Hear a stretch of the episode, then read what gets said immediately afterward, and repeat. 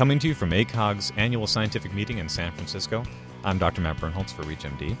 I'm joined by Dr. Mark S. DeFrancesco. He's the president-elect of the American College of Obstetricians and Gynecologists. Dr. DeFrancesco, welcome to the program. Thank you. It's great to be here. It's great to have you. So you are just about to come in. When we say president-elect, we're talking within a matter of hours you're going to be the president. Tomorrow morning, 24 hours. 24 hours. Yes, sir. Tell me a little bit about yourself before we move in on some of your the initiatives and your vision for ACOG. Sure. I'm in general OBGYN practice. I've been in private practice for 31 years in Waterbury, Connecticut. After about 18 years of combined OB and GYN practice, I started to also look into the practice management world. I went back to school on a part-time basis and got an MBA and started working, developing a large group practice in Connecticut, which then led me to reducing my clinical work to essentially office GYN only for these last 10 years or so, and also added to that a lot of administrative work. So I was chief medical officer for Women's Health Connecticut, which included 200 OBGYNs in Connecticut, largest single specialty group practice at that time in the country, devoted to women's health care. And it got me very interested in practice management. So my forte, if you will, is practice management, what's going on in healthcare policy, et cetera. And at the same time, I still see patients in my office because, again, that's the last thing I want to give up. I love taking care of patients. Was that part of the game plan when you moved in on the MBA, or was that something you didn't necessarily expect, getting so heavily entrenched in the practice management side? Absolutely. Great question. Actually, between college and medical school, I worked in a bank for 3 years, so I actually had a little business background. Felt I wasn't doing enough for society, so I went back to school to become a doctor. And after about 15 years of medicine, felt that I really needed some business education because of what was going on in the healthcare industry, consolidation of payers, and just a lot of infringement into medical decision making by policymakers and by payers and whatnot. So I said, you know what, I really need some more formal educational training.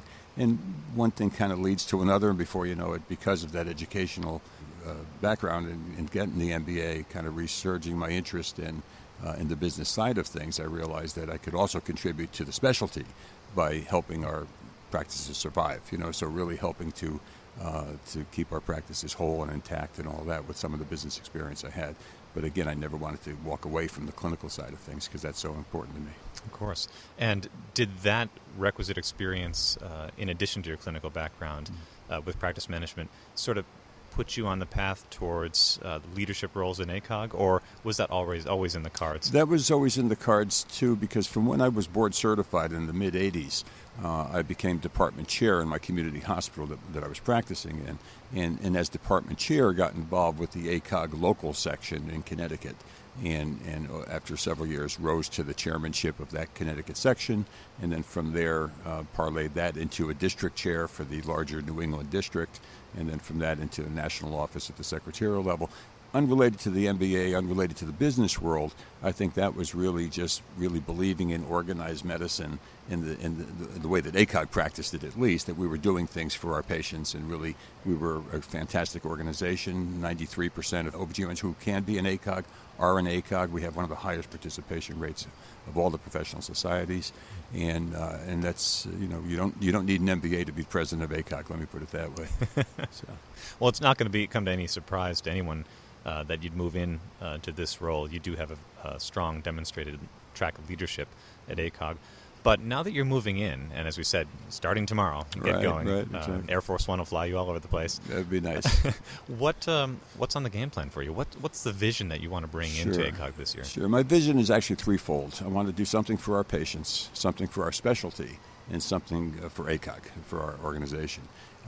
My predecessors, Dr. Conry and Dr. Jennings, the last two presidents, have started us on the path of looking at women's health generally. So Jeanne Conry 2 years ago developed the Women's Care Task Force, and it kind of helped to define what should be done in a well woman visit and how we should be taking care of our patients.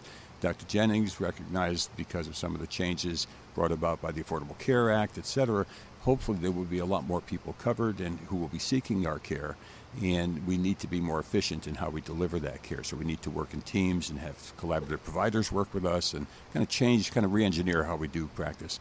And I'm taking those two platforms, or planks of the platform to start with, and trying to expand that now and say, okay, let's really focus on something that we can make a great positive impact on in population, in terms of population health, and looking at particularly obesity and smoking. These are very hard things to address, but I think they're out of control. Certainly obesity is out of control in this country, smoking making a little bit of a dent. But 780,000 people per year in this country die from obesity and smoking effects versus 70,000 every year who die from breast, ovarian, uterine, or cervical cancer. So in part, that's because we do such a great job in the GYN side of things, and we're helping to seek and destroy, early cancers on the GYN side, but we're not doing a lot to stop people from getting obese and stop smoking. So we could keep doing what we're doing on the GYN side, but add to that some more comprehensive approach to our patients. And if we can make a dent there, we could really do a lot more than we're doing already, anyhow. And I think we can help. It's really interesting that you mentioned the obesity epidemic and the potential role that ACOG can play and the initiatives that you can roll out there. Right. Dr. Conry had spoken about the traditional reticence that there's been, not just among the OBGYNs, but among many specialists worldwide when it comes to approaching obesity. Sure. How do you envision being able to tackle such a big problem? And right. No pun intended in that, but how, right.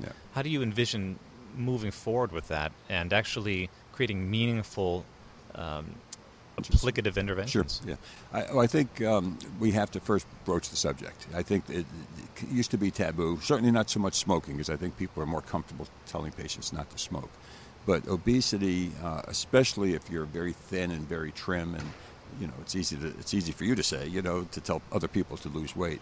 I'm blessed, I guess, with a little bit of extra weight, so I could start this conversation by saying, we both need to lose some weight this year, and point it out to people. But you can't just tell somebody, even in a joking fashion, we need to lose some weight, and then see you next year for your next visit. So I think we have to kind of develop an ongoing program for our practices where we get a patient who's interested in it, we get them some dietary advice, we put them on a schedule of every once a month you come back just to get weighed, almost like a Weight Watchers, or we outsource it to Weight Watchers. And I don't mean to use that particular commercial brand, but and anybody who can provide weight services, in other words, in our neighborhoods or whatever. So we need to be tied in. We need a care coordinator in the office. That's why we need a team, to figure out what resources are in the area of our practice that we can refer a patient to. And if all else fails, you bring them back to the office so they know they're going to be weighed in once a month, so they know that you put them on a schedule. So a patient who's really engaged understands that you really are serious about doing this. Now, that also means changing the healthcare system. That means making sure that the insurers are willing to pay for that. I would think that they would rather have patients losing weight and being healthier downstream, and therefore it would be worth their while to pay a small E&M code for that visit or whatever. But if not, it almost doesn't matter, because I think ultimately we're going to be paid for value, not for volume. I think ultimately the healthier we can get our patients to be, the more we're going to do well from that in terms of keeping our practices thriving and surviving and all that. So I think it behooves us to not worry about the payment up front and just get the patients in, intervene with our patients and kind of sell that story. But it changes the way we do things. And as you know, practices today are so overburdened with other regulatory things, with adoption of electronic medical records, with other things that really do interfere with the practice of medicine sometimes. That's why we really need to look at re-engineering a little bit how we practice. That's why a team is needed, and that's why I think more and more doctors are going to larger group practices where some of these resources are there. It's very hard to do that in the one or two doctor group. So as much as ACOG might be able to help by producing templates, toolkits, scripts to use when you talk with patients, I think those kind of things we can help with. But in the long run, the system has to change. Right. I think you perfectly answered my follow-up question, which is going to be in the downstream versus upstream debate of where the most meaningful change can happen. Mm. It sounds like the organization is going to play a responsible role in trying to implement recommendations, right. But it also has to start at the practice level, right. And there has to be a support structure for the people in practice, exactly. Especially in the smaller practices. Exactly. So that's what we're doing for patients. If we have time, I'll tell you a little bit more about what we're going to try to do for the specialty. Yeah, please do. Which is looking at physician satisfaction, or dissatisfaction is a better word. Every year or so, Medscape comes out with a national study that does show, they survey 25 different specialties typically. And consistently, we come in third or fourth from the bottom in terms of being satisfied. Not very good. A burnout survey just came out. We were second or third from the top. Anyhow, so very, very sad anyhow. But again, given all the constraints that all practices, not just OBGYNs, but certainly we take it on the chin from the medical liability point of view more than many other specialties. Then you've got just overall perception, at least, of loss of autonomy, loss of societal respect, and we're just becoming a commodity, and you know, it's just different anyway. People are burned out and they're depressed anyhow. So I'm saying we take the triple aim of providing better care at lower costs and keeping our patients happier, and make it the triple aim plus one. And the plus one is physician satisfaction, because unhappy physicians can't provide good quality care. I think it's as simple as that. Their heart's not in it. They're not excited to go to work in the morning, and that's not a good thing. So what we're going to do is use our section and district leadership to kind of disseminate surveys, analyze, root cause analysis type of thing. Even though we kind of have an idea of what's causing a lot of this dissatisfaction, we'd like to document it and really say, these are the things, okay, now what can we do something about and what can we help with? So we're hoping there's a little bit of a Hawthorne effect, so that just studying it might help to improve it a little bit. At least people know we're trying to do something, but also maybe something will come out of this that will help us improve things so that we can really restore some health to our practices, and then that will help us improve patient care. It fascinates me that in a time in which burnout has been a crisis for many years now, that the root causes still aren't necessarily documented. I mean, that's what amazes me. Yeah. Well, I think it's easy to assume it's decreased reimbursement, harder work, just not as much fun, you know, as it used to be, and government regulations and administrative interference from insurance companies. But you know, let's try to really get some numbers to prove that. I think.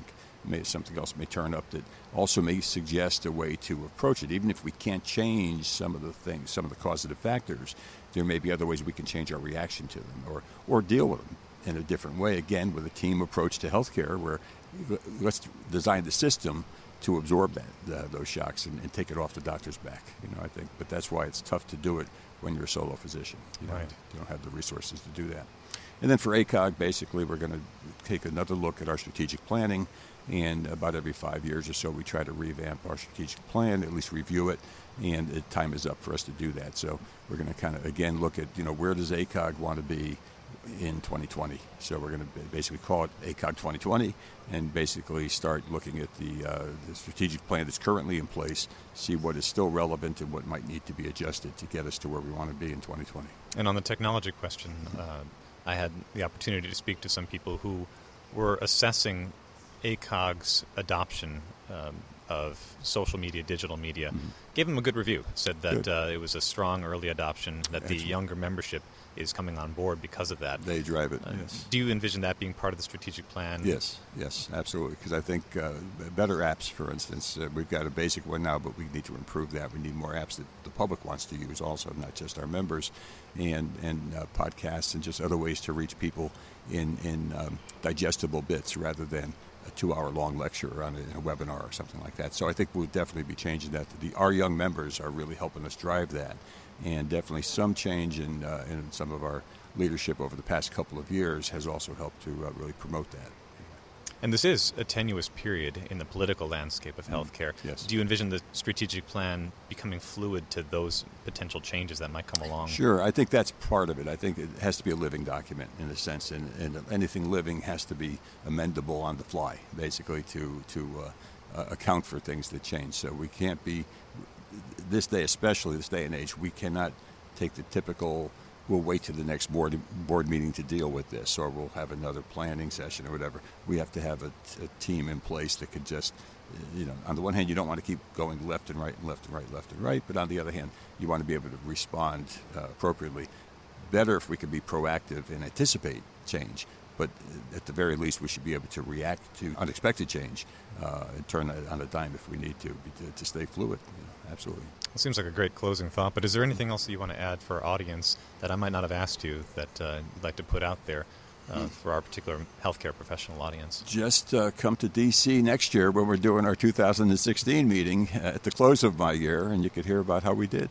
But we'd love to see you in Washington next year. Oh, we'll be happy. We'll definitely be there. Great. Thanks, Matt. Well, that I very much want to thank Dr. DeFrancesco, President-elect of the American College of Obstetricians and Gynecologists. Again, thanks so much for your time, Dr. DeFrancesco. Thanks, Matt. Appreciate it. If you've missed any part of this episode, or if you want to check out other episodes on ReachMD, visit ReachMD.com. And thanks as always for listening.